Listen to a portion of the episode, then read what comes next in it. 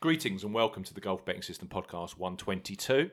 We are discussing the Memorial Tournament on the P G A Tour and the Aram Bank Open on the European Tour. This podcast is for listeners of eighteen and above. Please be gamble aware. I'm Steve Bamford, P G A Tour preview at Golf Betting System, and with me we have Golf Betting System's European Tour expert Paul Williams and our regular podcast pundit Barry O'Hanrahan. Good morning, gentlemen. Morning, guys. Morning, guys. Visit Golf Betting System with betting previews containing tips, masses of tournament statistics and our predictor model. All available completely free of charge, no paywall. Please subscribe to this podcast and drive the popularity of the show. We are available on social media on Twitter. Paul is at Golf Betting. I'm at Bamford Golf. Barry is at A Good Talk Golf. You can join our Golf Betting System Facebook group. The link is available in the description box. And plus, look out for the Steve Bamford Golf YouTube channel where I present the Golf Betting Show every week. Over six hundred subscribers on the new Steve Bamford Golf YouTube channel. And we're getting some record views. So um, come, and look, come and look at the content that we put up there every week. Uh, Lots of interaction as well on there, Steve, which is good. Lots of people giving views and opinions back and discussing the various I'm not joking. I'm not joking you. It's taken me forty-five minutes this morning to reply to the comments on there. So, yeah, it's all good. It's good. It's all very good. good. Now, take time to rate and review us on Apple Podcasts. This is the podcast currency and drives our listener numbers continually upwards. Now, thank you very much, guys, for a steady flow of reviews. I'm going to read out a couple this morning. This one is entitled Quality Insight, five stars. Hi, guys. Absolutely love the podcast, loving the course information and detail. It really helps me when streamlining the stats for my bets. Thanks very much. And that is from Graham Cree. He's the Krillmeister on Apple Podcasts via, he's, he's in Great Britain. So thank you for that, Graham. And this next review did make me titter. I've already shared it with the lads, so bear with us because this could cause a, a bit of a kerfuffle. Great podcast, shame about the tips is the title of the review. Five stars, thanks for your five stars. This is from Mark H V R. Again, he's in Great Britain. Great host. Well, thank you very much. Great guests. I'm not sure about that. Very entertaining. Backing their tips up, though, is the quick way to the poorhouse. My favourites from the workday episode was Matt Every to be first round leader. First he, round loser. He, he finished stone last. And Dylan Fritelli, T eighty-nine, exclamation mark. Oh, and Damon outright. After round one, he was plus seven. But you never know. a, gr- a great hour's listening, though, and I will continue to do so each week. The, the slim hope that they ever pick a winner would just be a bonus. Keep it up, boys, and thanks. That's from, that's from Mark H Y R in Great Britain. I'm taking the positives from that. There is a slim hope. He's admitted it. It's great. oh, I, you, n- you never know, guys. We might get there eventually. We might need to provide some context on the Matt, the Matt Every first-round leader bets. They've been Paul's well, standard bet for God knows how long. Mm. It's it's a long-term it's a long-term play to, to, to get Every on the F R L. Oh, absolutely, and you, you take an awful lot of rough with the uh, occasional glimmer of light or occasional bit of smooth with Matt Every, because yeah. you do get a massive, massive reward when he does pop up first round leader, which he does pop up first round leader every now and again, but in between times he's awful, and you can't make any bones about it. And I, you know, I, we internally had a chuckle when we looked at the leaderboard and saw that we'd thrown another few quid away because he was literally sitting at the bottom of the leaderboard after the first day. Actually, he withdrew in the end, so I haven't found out if he had a problem or if it was just out of sheer embarrassment from sitting at the bottom. I of the, think uh, a lot of them withdrew because there was four or five of them. Uh, there was about twenty-eight players that didn't complete Friday. And he, he's got like three holes to play and he's, what, nine over par? Yeah, he's thinking, eh, I don't think I'll fork out for another hotel. No. From the night. We'll move on. I, I guess yeah. the thing is, the caveat is that the Matt Every, anytime that's spoken of on this, it's a long-term play. Like mm, for yeah. over, you've and you've backed him over a number of years. Look, I'm not saying it wasn't a shit call last week. It was a terrible call last week. Thanks, Barry. I've sent an invoice to Paul for my losses as well. I don't know if it'll be paid or not, but uh, Yeah, and look, do you know what? The, the, those long shot F R Ls, like the Fratelli one I chose, you know, I kind of just took a punt on him being extra motivated coming back after the, you know, the COVID. So anyway, these things, you know, swings and roundabouts. I know, yeah. I, I know where Paul's heading though. I know exactly where he's heading very soon. And it's not this week because he, he hasn't got into the field. But next week, three M Open, Paul is going to be putting up Charlie Hoffman, first round leader. Do you know, it is a real shame that Hoffman wasn't playing this week. Because you'd have put him up this week. I, I know you would. Yeah, I know you would have done. Have you seen yeah. the ridiculous late um, exemptions into the tournaments? Like Carl Pettersson, was it Stuart Sink? I mean, a couple mm. of... There's just a couple of old guys when you have a chance to showcase the new talent. I mean, I know the old guys deserve a bit of a bit of the, these exemptions and spots for all they've done to get the game to where it is now. But you know, you maybe see a blend of a couple of young guys with a couple of the older guys. It would be something preferable to me, anyway.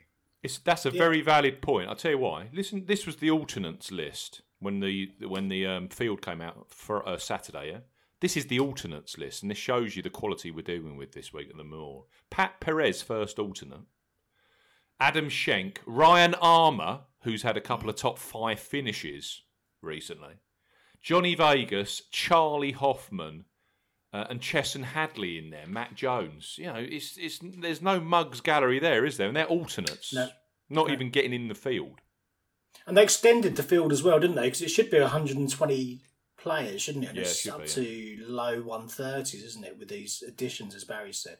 There's a few names in there that you wouldn't expect. Jason Scrivener made it to field. I'm, I'm not looked to see exactly how yeah. um, he managed to wangle a position, but um, there's a few odd ones when I looked through that I couldn't quite uh, couldn't quite fathom myself, I must say. But don't you fancy a bit of Carl Pettersson at fifteen hundred to one? No. Mm. Tom Lehman's another one. Tom Lehman squeaked in the field, didn't he? We're kind of wasting our time here, though, aren't we? Should we? Yeah. Should we? Should we quickly? I mean, we've kind of reviewed last week already. It was an absolute shit gallery, wasn't it? From our, from us potentially, from a betting perspective. Well, from our bets, I, well, I did. I managed. Oh, I'm sorry. Proud to I, say, no, I'm I proud to say. Back. Yeah, you did. I'm proud to say I did sneak Jason Day into a uh, you did. eight eight trillion way chop of the uh, uh, seventh and eighth place, and Paul Paul did get a chop on Col- Connor Sim, so it wasn't. It, time, yeah. it, it was a, yeah. it was it was a shit show for me instead. Yeah, it, it, Connor was in with a real shout. I thought he was only one back going into the final day, um, yeah. and given the players that he had ahead of him, I thought he would um, he would push on, but. Actually, you get it all the time, don't you? Particularly on the European Tour, the the lead is like a hot potato on a Sunday, and um, yeah. you know no one quite wants it. And you know he went round, ultimately shot a level par for the day, but that included three late birdies. When he completely taken himself out of the uh, out of the equation, then he starts playing some golf and managed to squeak into a tie for fourth. So there was a little bit of each way money, although it didn't quite cover the week. Um, but um, but no, Mark Warren won that, and. Um, You know, we've all got our own individual players that we've backed a number of times who've let us down. And Mark Warren's one of mine who um, I've put up a few times and he's got into strong positions. And then on a Sunday, it just doesn't quite work out. And I can't admit that he was close to my selections last week because he wasn't. Um, but uh, from the position he was in, I was fully expecting him to go backwards on Sunday, but uh, he didn't do it. He, he stuck around and... carrying his own bag as he was, um, he uh, he managed to get round and get over the line. So well, oh, one hundred fifty to one, and he was well backed. He was um, he was tipped by Ben Coley, who's having a fantastic year. So uh, well done, Ben. Um, and uh, you know a number of people were on him last week. So I've seen an awful lot of uh, winning bet slips from last week as well. So if you did manage to pluck him out, well done. What price nice was it? Return? one hundred fifty to one early on. Um, went off closer to hundreds, maybe about a bit of one hundred twenty-five. But um, it, he for for a player who has European Tour winning pedigree, yeah, yeah, yeah. Um, and in a weak field, there was a case to be made for him, even though he hadn't played for a long time, hadn't shown in much form for for a while, and hadn't won since twenty fourteen. Even so, you know, these players can uh, can find something and. Uh, and clearly get over the line, which he did. So, uh, yeah, well done if you were on board Warren last week. I took from last... Troy Merritt gave me a run. He was one hundred fifty to one. And he, mm. he if he'd have actually shot a half-decent round sa- uh, Sunday, he'd have got in the places of one fifties. The one that really galled me was Hadwin. Eight under he was when I went to bed on Friday night. And I'm thinking, that's good. He's in touch here. He's, he's, in, he's yeah. in for the long haul. And then the wind started blowing. And I'm just looking at some numbers here that we put into the predictable. Adam Hadwin, across the last five years, has got zero points when it comes to a technical scoring golf test. Yeah, zero. He's also got only four, uh, five points when it comes to wind positive rounds across five years of golf. Yeah. So actually, I worked it through. He was eight under before the winds really started blowing on Friday. After I think it was the second wind, the second time they hauled them off. Yeah, that's right. Yeah. He shot twelve under par when it was relatively tranquil at Memorial this week. And then in that win section, he shot something crazy over par. There was three or four bogeys straight away on the Friday. And he then shot another four over on the Saturday when, again, it was quite windy. So that's just gone, that's gone into my mental notes. If you ever see anything difficult, technical, windy with Hadwin, forget about him. But yeah, but equally, the flip side is you... you, you... favour him when the conditions yes, are going to be going to be sterile. Now, you know, next week, three M Open. He yeah. finished in the top five there last year. Birdie Fest, eighteen, twenty under par, wins it. You'd be an absolute fool to throw Hadwin out next week because he is playing some exceptional golf when the conditions are right for him. Yeah, and that isn't going to be that isn't going to be a great fit. That isn't going to be a great field next week. That's that's going to be the problem, isn't it? It's going to be Adam Hadwin thirty-three to one, and everyone's going, oh, that's an absolute shocking price yeah, on Adam Hadwin. The, the flip side again of that is that he's not got as much to beat at the top. You know, you look at the, the look at the uh, the field this week; it's absolutely jam packed, isn't it? It's a yes. it's a mini major. So you know, does a Adam Hadwin win a tournament like that? No. I think I saw a strength of, I did see a strength of field tweet this morning. Um, I can't remember who it was by, but they were saying that this is like one of the strongest regular field events ever, and is and imagine, st- yeah. stronger than a couple of majors. Yeah, absolutely, stronger than a um, H S B C Champions W G C by by a long stretch. Oh god, yeah. I, t- I it was they've got all top the top nine players in the world and seventeen of the world's top twenty this week. The only ones that aren't playing would be Fleetwood. Uh, Tyrrell Hatton's decided not to play. And one other. I can't remember. But yeah, seventeen of the top twenty in the world. Yeah. That, yeah, like, as Paul says, that, that puts the H S B C champions into the, into the weeds. It really does. We've got a feast of golf coming up. I mean, we've got this this week. Two weeks' time, you've got the W G C at uh, FedEx Saint Jude. And then, of course, you've got the P G A Championship. So it's an absolute feast of, of golf coming up, guys. So it's, it's all good. Right, let's talk Memorial. Oh, in terms of last week as well, you have to give props to Collin Morikawa. That, that that boy has got balls, hasn't he? He he can he can go extremely... Oh, Adam Scott's the other one that's not playing, of course. He's the world number one, nine. Um, you would have thought I'd thought Scott would play this, but clearly he's staying clear for, you would assume, COVID reasons. Yeah, or, we, or we can't travel in or something.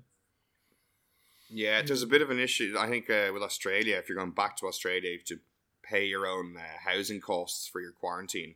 Okay. Um, so they're just, I think they're just disincentivizing people from traveling in and out, which is, um, I don't know, it seems as good an di- idea as any these days to help contain the, the yeah. march of the virus. So, um yeah, look, Morikawa and Thomas, that was one hell of a Sunday to watch. You know, with the, oh, incredible, the, yeah. the final uh, and Hovland as well, like just the ball striking between the three of them and the, the ways they all got around the course, like really good to watch. Um, we were fortunate over here that we were able to watch it all, um, presented as a feature group style Sunday. Uh, but in the States, there was uproar because they didn't show it live and then they pushed it to the streaming platform and then there were problems with the streaming platform. So... You know, lucky over here we were able to mm. to to enjoy that. Um. Well, I was amazed. I was around my mate's house having a barbecue, and I, I picked my phone up and looked at the, and they were already six holes in. I said to the wife, "Good God, it means like three in the afternoon." So they must have teed it up at seven a m. They did, yeah. To miss to miss the weather, I take it. Yeah, yeah. The leaders were out nine-ish in the morning. Wow. So to try and uh, which they did. You know, managed to circumvent it, which is uh, exactly the right thing to do. Because Thomas was already two over par, and Morikawa was already four under, I think. Yeah, yeah, yeah. T- Thomas looked like he'd blown it early doors. He's up to thirteen in the world now, Morikawa. What do you think that guy's ceiling is? The, t- oh, the two of you. Is he is he, is, is he a is he a major champion in the in waiting? There's no reason to think not. He's got more wins than missed cuts, hasn't he? That's mad. That's a mad statistic. And to show the bottle that he did in that playoff to make that twenty-five footer or wherever it was to to stay in it, um, you know, that's just an absolute dagger to, to the heart of Justin Thomas, isn't it? I think there was one shot in the final round that really stood out to me by him. It was the um, the going for the green on the fourteenth, drivable par four. Yeah. You're trying to fit it into that like neck that was eight yeah. yards wide, and he just swung so freely at it and gave him a, a really good look for eagle. I mean, that just kind of that tells you the kind of mindset that he has, and um, yeah, his He's ceiling, his ceiling is very high. I mean, it's it's easy to it's easy for everyone to go with these hyperbole. He's got more wins than you know, cu- you know, missed cuts, and I mean. Let's not let's not get ahead of ourselves too much. He's very fresh on the tour. He's young. He has done incredible things so far. Let's let's let's come back in a couple of years' time and see if he's still doing it. And then we start talking about how how really great he is. For now, he's a really really hot flash in the pan. Um, and I, I that's yeah that's that's my thoughts on it. Um, let's see you do it over a few years. If he starts winning, you know, once a year, then then he's really serious. He he came extremely close the first tournament out of um, the breakout breakdown, didn't he? At Charles mm. Schwab, and he was in a playoff that week with Daniel Berger because he missed the he missed a, a putt to win it on the final green, didn't he? Yeah, that's right. That was yeah. the one where there was all sorts. Rose was right in there. There was a whole host of them that had sob stories that week. But this is the point with Morikawa. He mixes it with the very best players, and he's totally one hundred percent at home. There's there's no issues at all with egos, or he's just mixing it with whatever you dish up in terms of his playing partners or whatever kind of position you put him in, in a contending kind of sense. He just takes it, he, you know, it's just it just seems to be natural to him. There's no fear, is there? No fear at all. You know, that's two good tournaments there, the Charles Schwab and the Workday, against against top-level elite golfers. Second in one, and then he wins the Workday. Mm. High ceiling, yeah, for sure. Do you think that... I mean, I've tipped up Justin Thomas this week. Personally, and I just looked at Thomas's record, I've he's lost playoffs in the past. I remember he lost to Phil Mickelson at in Mexico a couple of years ago. And uh, his next outing was the World Match Play, and he made the semi-finals. It, he, to me, is the kind of player that won't take that as a huge negative when he tees it up next Thursday. He just knows he's playing outstanding golf, Thomas, right now. He's clearly got bounce-back ability, hasn't he? Again, you talked about his early start on Sunday, and you know a lot of players in that position would have just faded away, but uh, yes. he stuck to it and started banging the birdies in for fun, didn't he, to get himself into what should have been a winning position. And what did he trade at one point oh two or three, something yeah. like that? He was, wow. He was, he, he, he was the winner at that point, yet um, Morikawa um, reined him back in. And... You know, as as you said, Barry, as a spectacle, it was incredible to watch. Really good entertainment. It's hard to win on the P G A Tour, and I tell you what, this week, guys, is whoever wins this Memorial Tournament this week, complete and utter kudos to them because, it, mm. as we said, it's absolutely stacked. Let's get into some of the detail. Clearly, it's the same course as last week. There are a few changes. It's Jack Nicklaus's uh, tournament. It's the Memorial. Um, they've tweaked it back to its original setup this week, so we're looking at a shorter course, which is uh, just over seven thousand, seven thousand, um, just under seven thousand four hundred yards. Um, week on week, we should expect to see some thicker rough, and even last week, the rough was um, really, really causing huge problems. I mean, if you look at uh, Morikawa, Thomas, and Hovland. Uh, Thomas was fourteenth for fairways hit. Morikawa was ninth. Hovland was fourth. Indiscriminate bomb and gouge does not work at this golf course. I found that out with uh, Cameron Champ. So that's that's that's one from the memory bank. Um, it's ball striking alley, it really is. Um, from a course perspective, though, I think it's going to play, unless it absolutely hammers down on Thursday, and it's fifty-fifty like it always is, fifty-fifty if they're going to have thunderstorms. Uh, Monday through Wednesday, it looks like that, that course is just baking. It's baking out. So, you know, the only mo- the only moisture that course will see is what Jack and his tournament organisers want to put on it. And I actually think, Barry, this is one of the tournaments where the P G A just leave it to what Jack and his course superintendent wants to do. Let's hope so. Let's, Let's hope, hope so. Because, so, eh? Be- we, you know, every tournament so far has been an absolute birdie fest.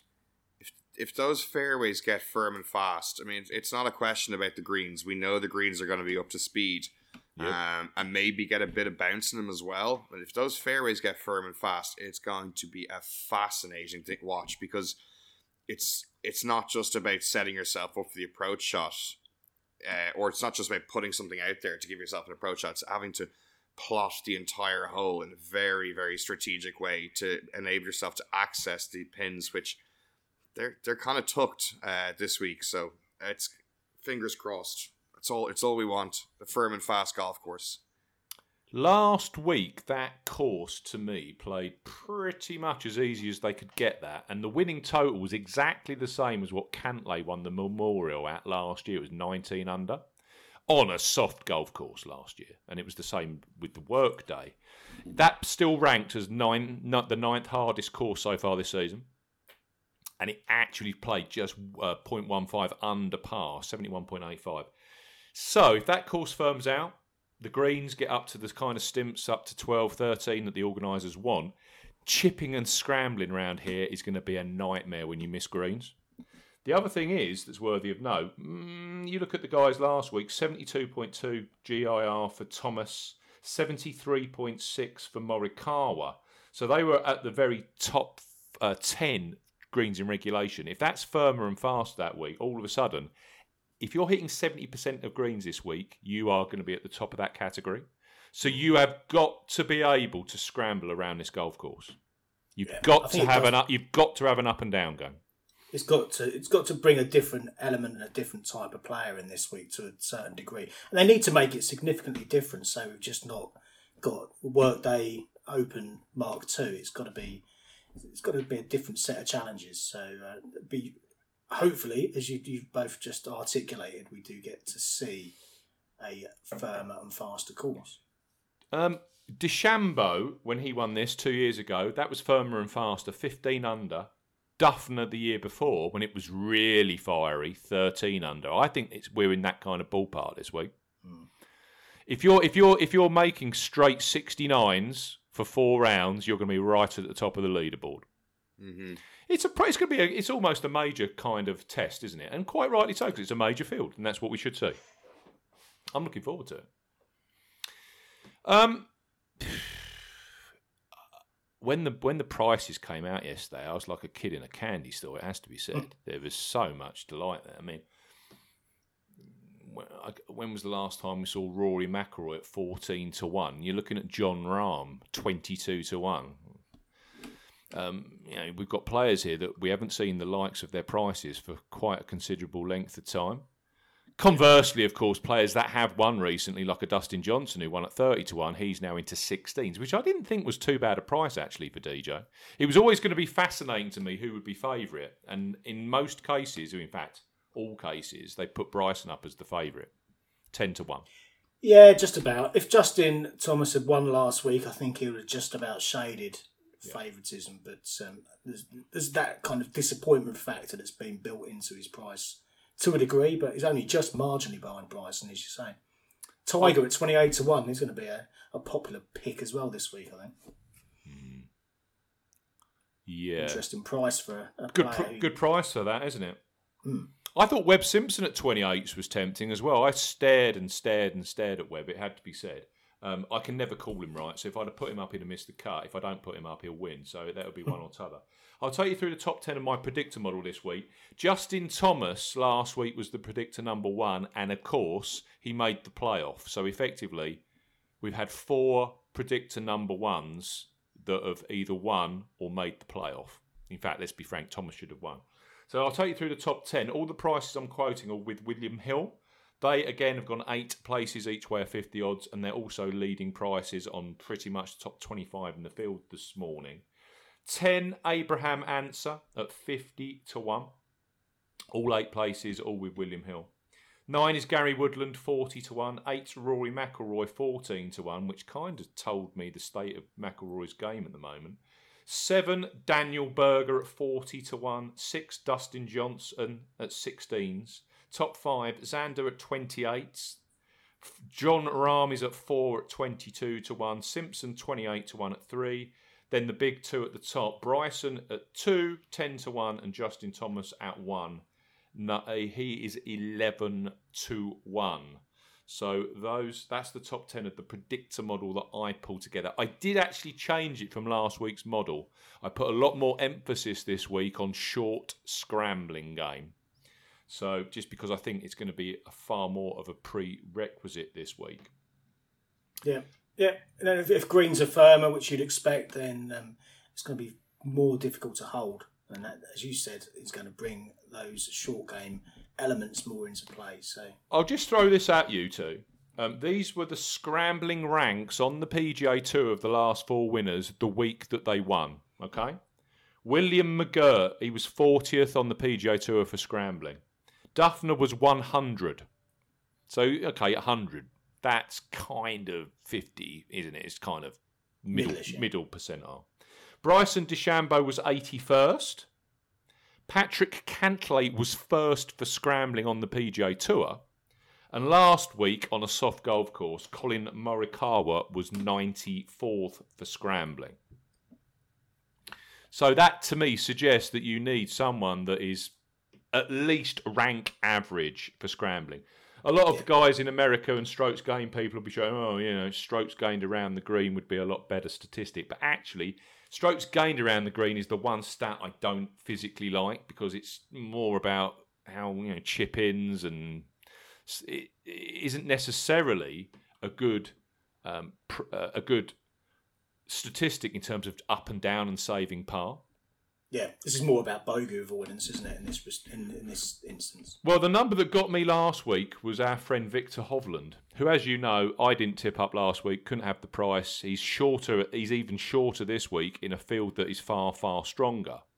But the number that got me, and Barry's right, his ball striking, his tee to green game was absolutely fantastic. You know, it's out of this world stuff. He needs to take a week off soon, Victor. He must have played, he's played every tournament. But scram- no, scrambling last week, Victor Hovland was fifty-fifth in the field.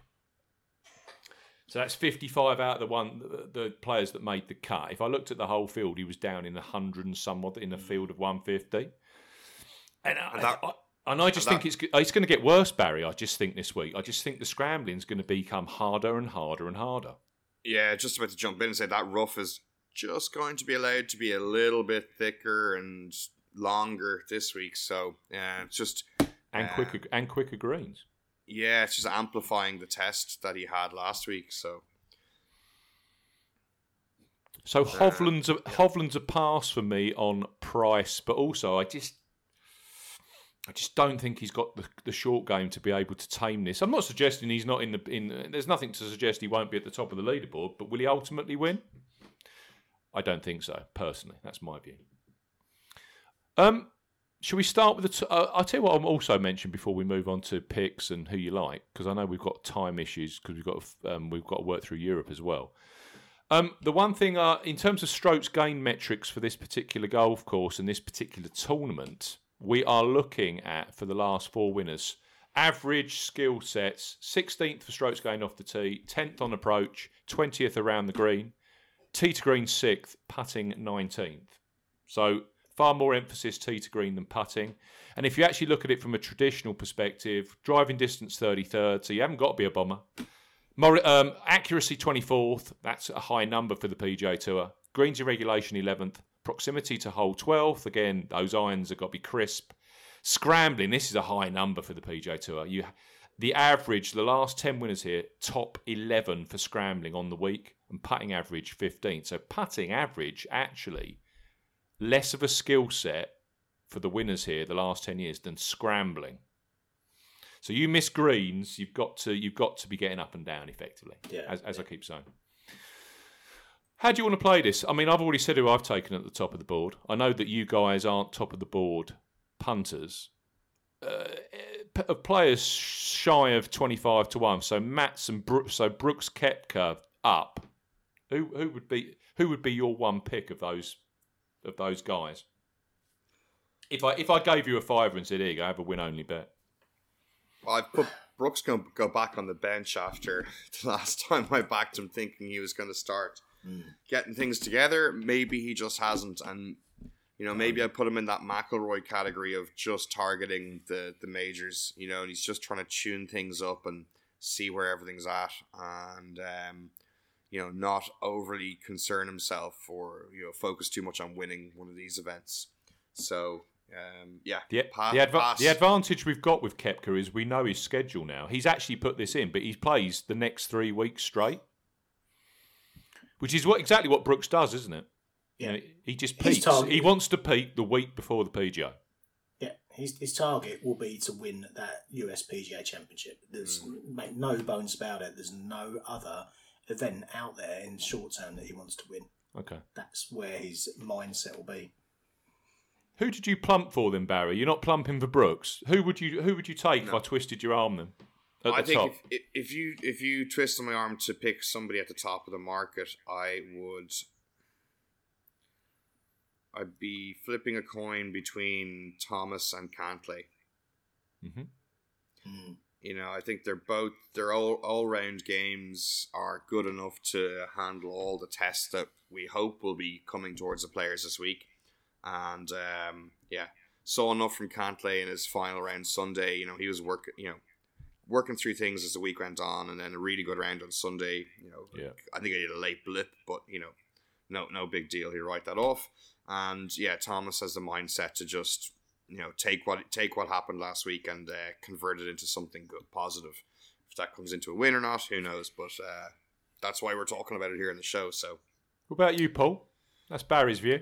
Yeah, no, I, I, Cantlay was a real eye catcher. He's There's a few, you know, you will individually have players that you just kind of don't tend to back, and Cantlay is one of those players that I just don't tend to back. Um, but he's that final round, as you said, Barry, really did catch the eye. Um, I haven't backed anyone in that bracket yet, but if I do, it will be a saver and it will be on Bryson. Um, I just feel that he is playing um, a level of golf, which means he can go and win any golf tournament that he so chooses, and I think he is um, quite rightly the favourite this week, and I think he's got a great chance of going back to back for or personal back to back tournaments. We've seen that Amazing. before. We I got a lot yeah, of yeah. I got a lot of feedback on the YouTube channel from people saying, "Well, it's it's simple this week. It's Bryson back to back." Yeah. Just to, you, for you, Paul, uh, for you, Barry, Cantlay has only defended once. That was the Shriners Children's Hospital in Las Vegas. Finished second, so he. So he doesn't mind defending, and he's peaking. So yeah, I can see the logic on Cantlay. I can well, I can see the logic on anyone up there, but I can certainly see the logic on DeChambeau, Cantlay, and Thomas this week of the, of those top guys. Yeah. Um. What about this juicy area where we've seen a lot of winners? I mean, another thirty-three to one winner last week in Collin Morikawa. Uh, where have you two got stuck in in this kind of juicy mid-range? Who are you backing? Go on, Barry, you go. um, I have kind of kind of sticking with a couple. So I backed Tony Finau a couple of weeks ago, and he actually had a pretty good tournament, uh, a bit of a ropey Sunday, but you know things are starting to come into shape. Um, he's been out having a bit of fun playing uh, local other courses when he's you know not playing tournaments with Zach Blair. Um, I'm sure people have heard that he, you know, shot the fifty-nine. Um, mm. Don't know what track it was at, but you know, it doesn't really matter because that sort of uh, score for your confidence works huge, on yeah. any track. Um, he seems to be having a good bit of fun with uh, golf at the moment. So, look, the odds, the odds were the thing that kind of uh, got me on board a little bit as well. Um, the question about Tony is whether he can go off, uh, go out there and win it. Um, but the game is strong enough that at sixty to one, you know, there's a decent each way payout, and there's a lot of extra places available this week. So he he's my first uh, bet of the week. When was the last time we saw sixty-six to one about Tony Finau? He was actually yeah. longer on most books than Jason Day, which really surprised me. And he's the same yeah, kind. Of, he's the same kind of price as Kevin Streelman, for Lord's sake. Yeah. Day did show Finau, some form, though, didn't he? Streelman. Oh, I know. I'm, I'm just saying. I don't think. I don't think there's far worse bets than Finau. And at sixty-six oh, okay. to one, it's a no-brainer bet, really. If you're looking for an elite guy, I, I, I can go with that. It's also interesting, you know, we guys, we say you target Patrick Reed, a couple of fifty-five to ones out there this week. That's well, getting Steve, back to the kind of price where he wins tournaments. It's very funny you should say that, because I've back, I've only backed two players this week, and the first one is Patrick Reed. Mm. And as you said, he's back to that um, pricing sweet spot, isn't he? That fifty to one, fifty-five to one bracket, yeah, where, he uh, where he won the W G C Mexico back at the start of the... Uh, start of the season. And for me, he does. He lifts himself for these bigger tasks. And um, when he came back, you know, there, clearly everyone had a break. seventh at the Charles Schwab, uh, twenty-fourth at the Travellers, thirty-ninth last week. But the, there are some decent rounds with that. He shot uh, sixty-three in the third round of the Charles Schwab, uh, sixty-four in the final round of the Travellers, and opened with a sixty-eight, which put him in seventh place last week after the first round. And I think the fact that this is tougher this week is going to suit him. Yep. Short game, outstanding. We know how good Patrick Reed is with his short game. He's yep. very, very good. And I'm with you. I think the emphasis will be, uh, the pendulum will swing more and more towards short game expertise this week. Um, and I think that's going to suit Patrick Reed down to the ground, coupled with the fact that he's playing against a stronger field. And that really does get the competitive juices flowing with Patrick Reed. He wants to compete and beat the very best players out there. Um, he's played well over... Sorry, go on, man. Sorry, I was just going to say, I think it'll be interesting, I, I, and it's built into the price, um, that this course favours a bit of a right, uh, right-hander's fade. Yeah. And yeah, yeah, yeah, yeah, yeah. So I think you'll know pretty quickly on Thursday where Reed is this week and how he's swinging it, because if those fairways get firm and fast, you're going to want that fade shape even more. And yeah, we, we yeah, all remember yeah. he dialed it in for the Masters. He was working on that, you know, held off fade or whirly bird finish to get that. So uh, it, it'll be, re- you'll know pretty quickly whether you need to go to reload Friday, Paul. yeah, I think he's built, he has built that into his game, I think. You, you're right. I mean, he has played well, or reasonably well over here um, over the years. Um, it was fringy um, contention on on debut in twenty fifteen, finished twenty-sixth that week, um, eighth here in twenty sixteen. So he has played reasonably well. Um, I think the thing for me is that he's sitting eighth in the world ranking. You remember that statement he made years ago that he was a top five um, in the world yeah. player. Um, he's managed to get himself up to sixth um, relatively recently. He's currently eighth. With this level of field, he'll get very, very close, if not into the top five with mm-hmm. the win. Big motivation to kind of prove everyone wrong here. He loves, um, he loves a battle. Oh, he does, absolutely. Absolutely. Eighth in the world, but nineteenth in the betting this week um, is another factor that caught me. Mm. Um, the other point, he's also a winner on Jack Nicklaus Design. He won at P G A West back in, what year was that, twenty fourteen, I want to say. Yeah. Um, and uh, yeah, I for me, if Patrick Reed's fifty-five to one in any elite field and showing any kind of snippets of form, I'm taking him. So he heads my current betting this week. That segue into Reed wasn't um, organised either, listeners. No, that, that was that, that was that was that was actually genuine. I have no idea who pulls back this week, or or Barry to that uh, extent as well. So, um, from my perspective, I have gone for. I managed to pick up the narrative I've taken is the kind of what we've seen the last two years. We've seen DeChambeau win here. He'd had a stellar build-up. He'd mixed it at Bay Hill. He'd done well at Phoenix. But he hadn't, he hadn't won for over a year. Um, but this was by far his, his kind of breakout victory. It's almost what you could say about Morikawa last week as well. Yeah, clearly he won um, a, a subpar event um, at Montreux last year, the Barracuda. But this was his first breakout victory on the P G A Tour, of, you know, at, at Muirfield Village. And I'm kind of following that. Um, I just thought, if you, if you, you know, we're all... I keep going back to him, but Hovland, he's playing so well at the moment. And, you know, I look at his strokes gained stats. He, he's towards the top of everything, as you would expect. Uh, he's second for strokes gained approach since the tour has resumed. Um, he's, of course, he's uh, he's top of my um, rankings in terms of strokes going tee to green. But the guy that I kept seeing constantly, and I just couldn't, wherever I looked, I just kept seeing his name. And he's in the top seven in the predictor model.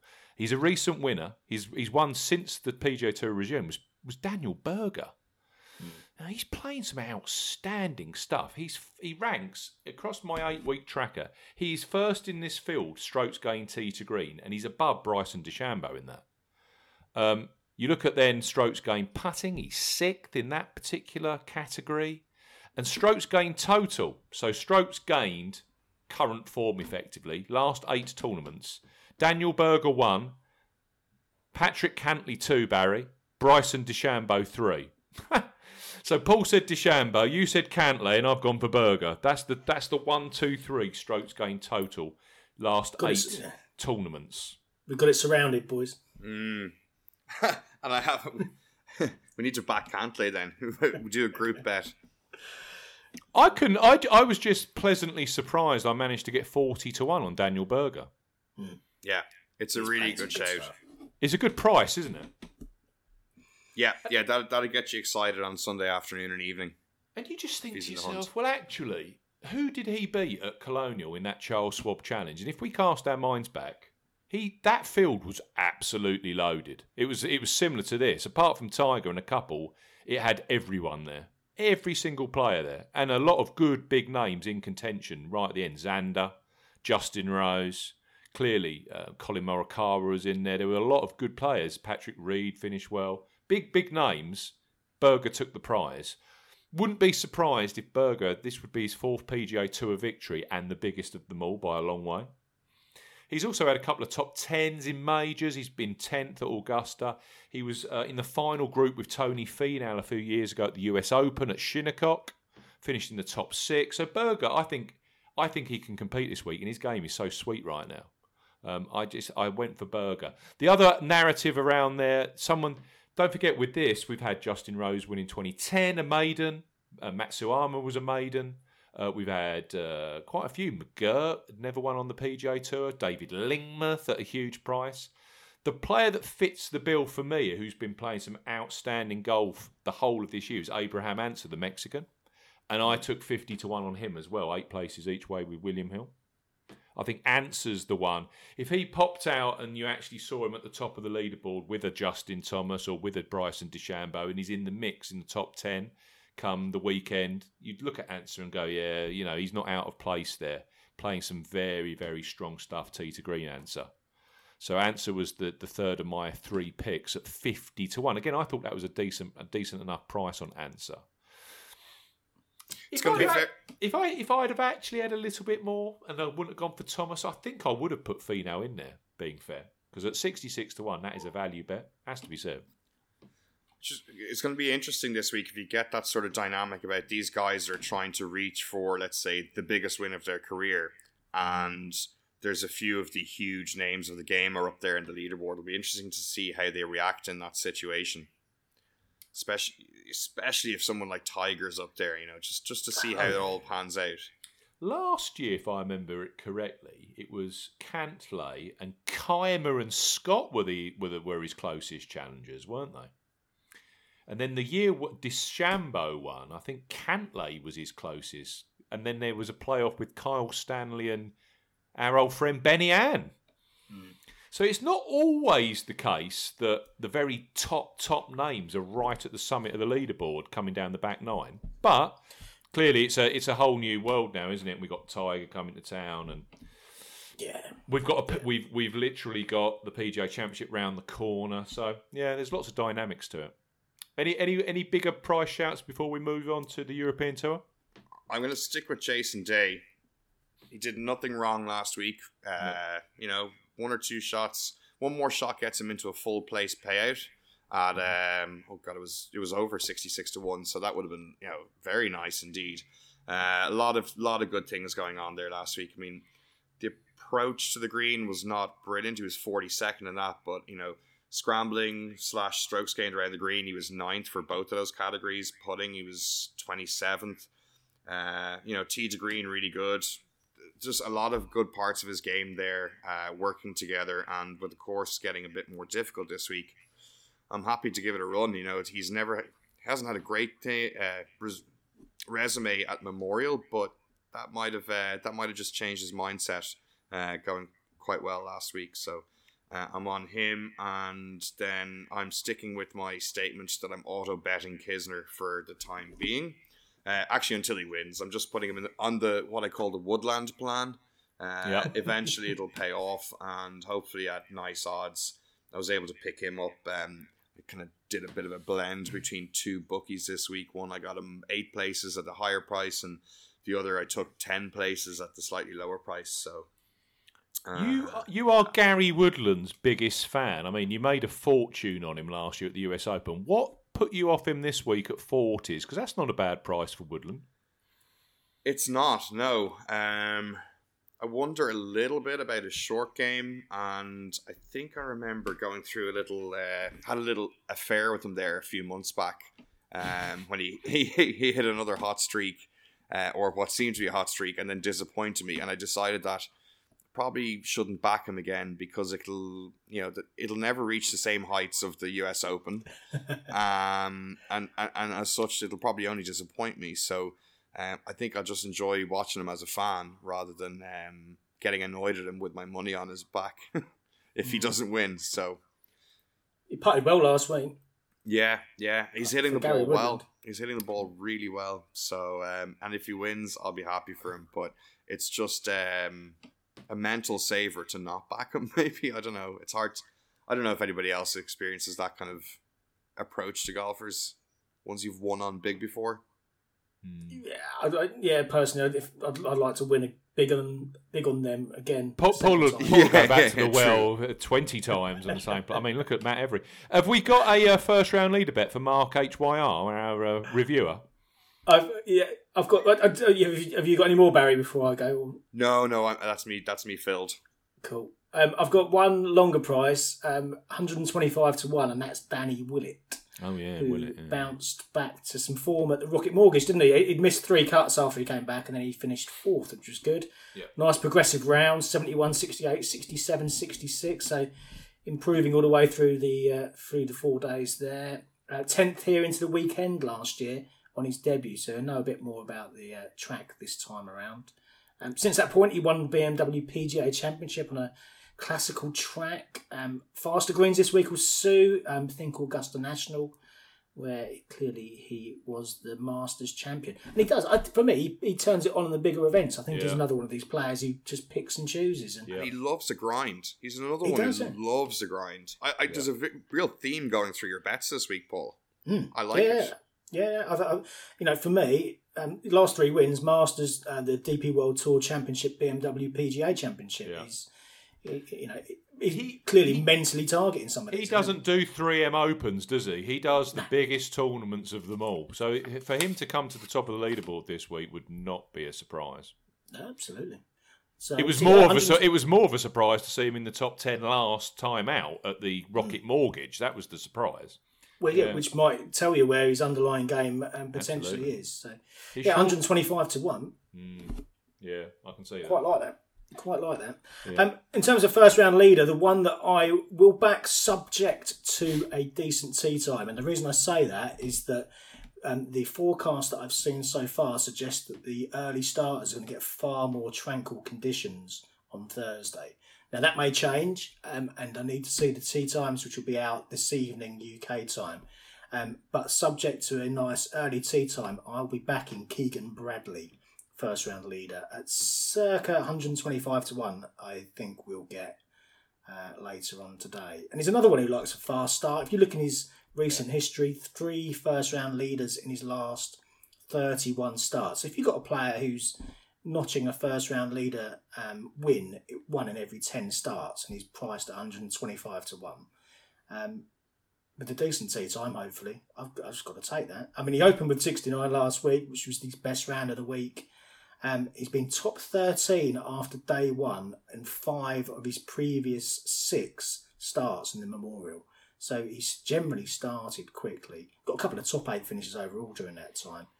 Um, so yeah, I keep an eye on the um, tea times. I'm hoping for a nice kind of seven thirty a m, something like that, tea time for Keegan Bradley, and then um, one twenty-five to one or thereabouts will be taken. Keegan Bradley last week was first for strokes gained on approach, and he was fifth strokes gained tee to green.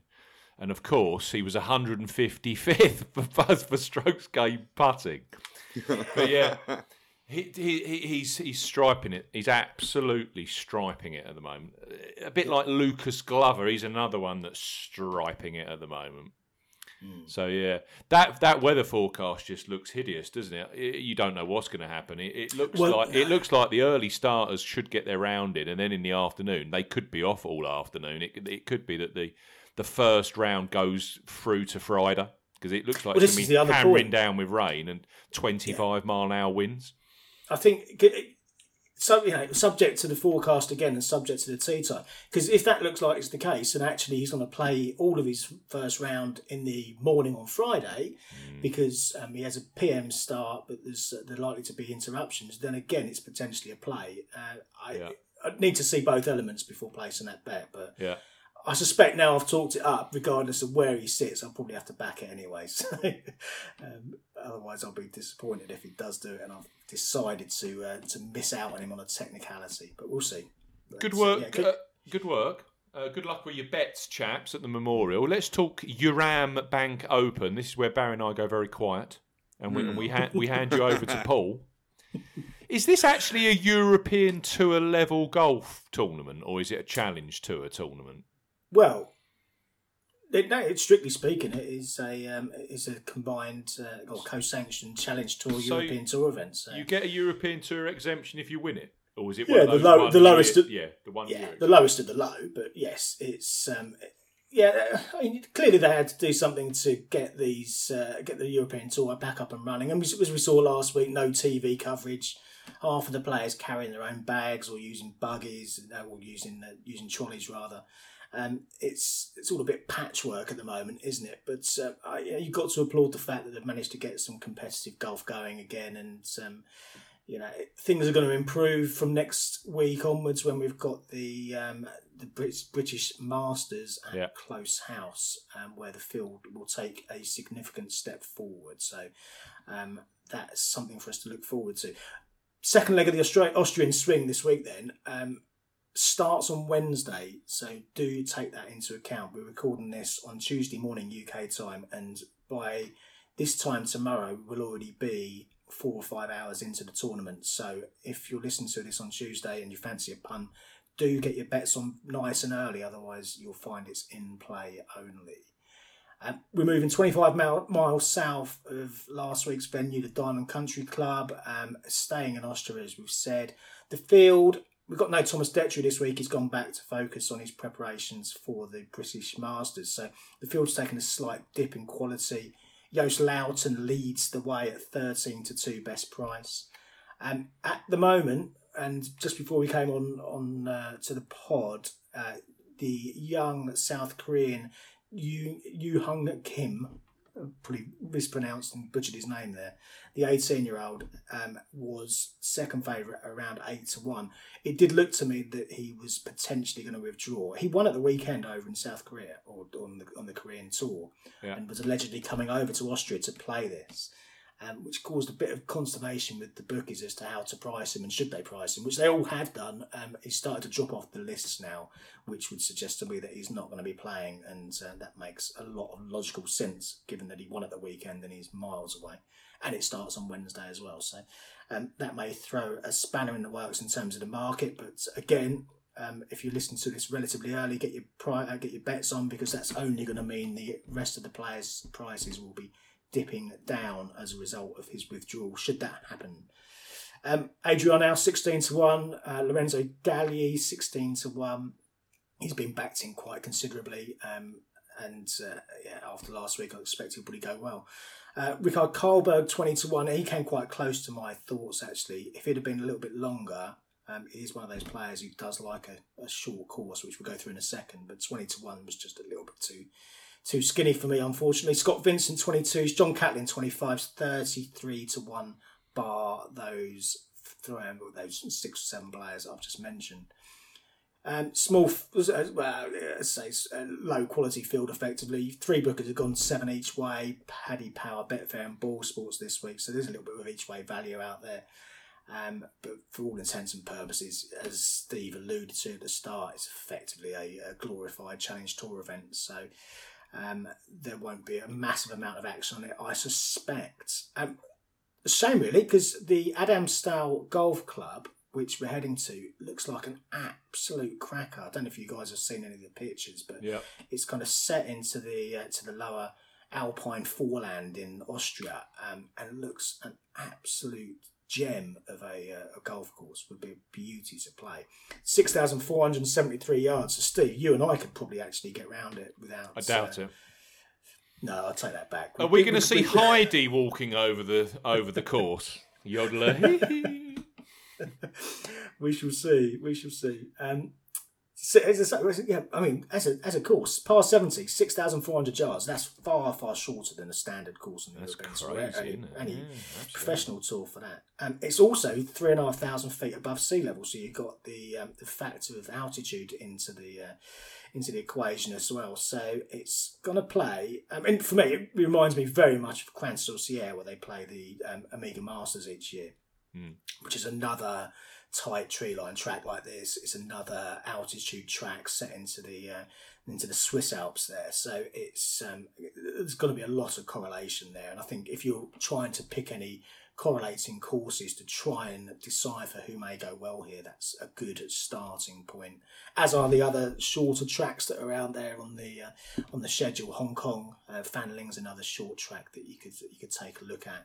Um, and that kind of led me to Kohlberg, but as I say, its price is just a little bit prohibitive for me. Um, we have got some course history here. We haven't got any stats, but we've got some course history because this has been played on the Challenge Tour for the last couple of years. Uh, Callum Hill won last year at eighteen to one. Uh, Darius won, Darius Van Driel won at seventeen to one the year before that.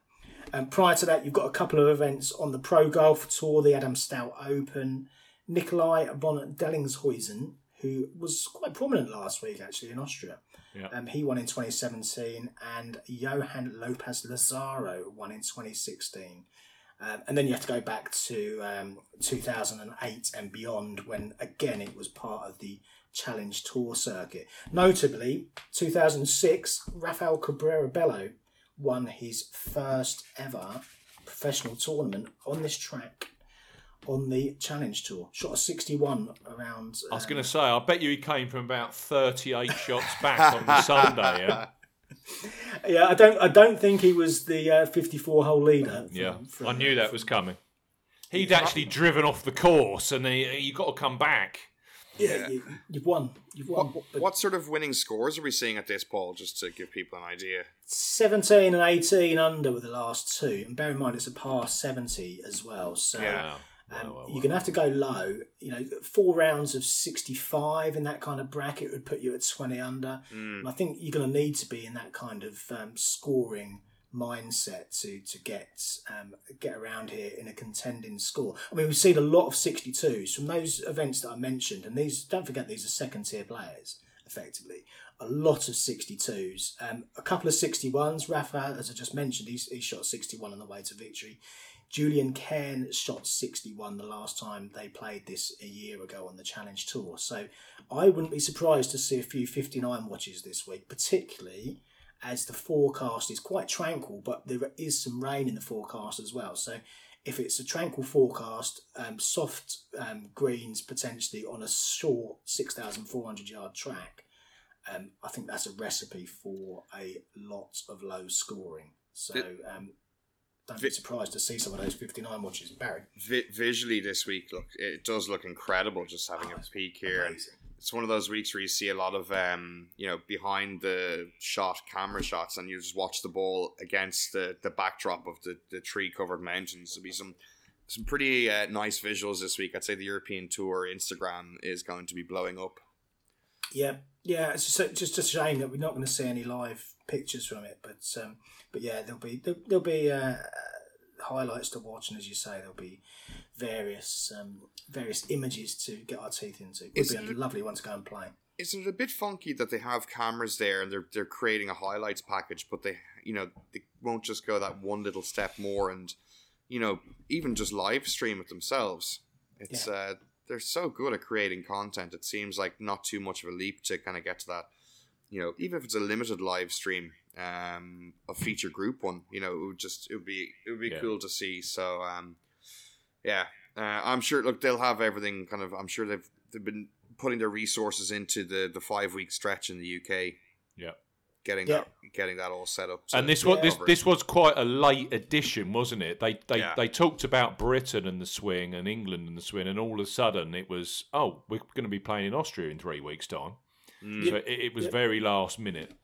Yeah, it was. Yeah, so the you know the, the infrastructure that's required, I expect, just wasn't there, and yeah. coupled with the fact that they'd have to have uh, you know however many additional people on uh, on on the premises to to enable the uh, T V coverage, it's just yeah, just not happening. There, there was a little bit of online coverage, and very limited for the um, the previous one, but that wasn't through um, the European Tour. It was a separate uh, separate entity that uh, did that. But uh, remains to be seen if we'll see anything at all this week. But certainly no Sky Sports coverage, which is uh, I'd say a real shame given the uh, given the uh, the look and the feel of the track. Um, I've gone through the, the field. I've got three selections this week. Top of the market doesn't really appeal to me. Um, you know, Loughton's very, very short, six to, uh, thirteen to two, as we said.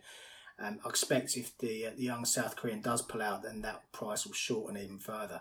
And if you look at last week, he was in a really strong contending position. Birdied the first on Sunday to leave himself a shot or two off the lead. And it's the kind of player that you should expect to really push on the charge on a Sunday, and he didn't. He just drifted away and ended up finishing eighteenth. So that's, you know, from his perspective, it's a massive disappointment, really. Um, Adrian House, sixteen to one. He didn't show much at all, finished down in the sixties last week.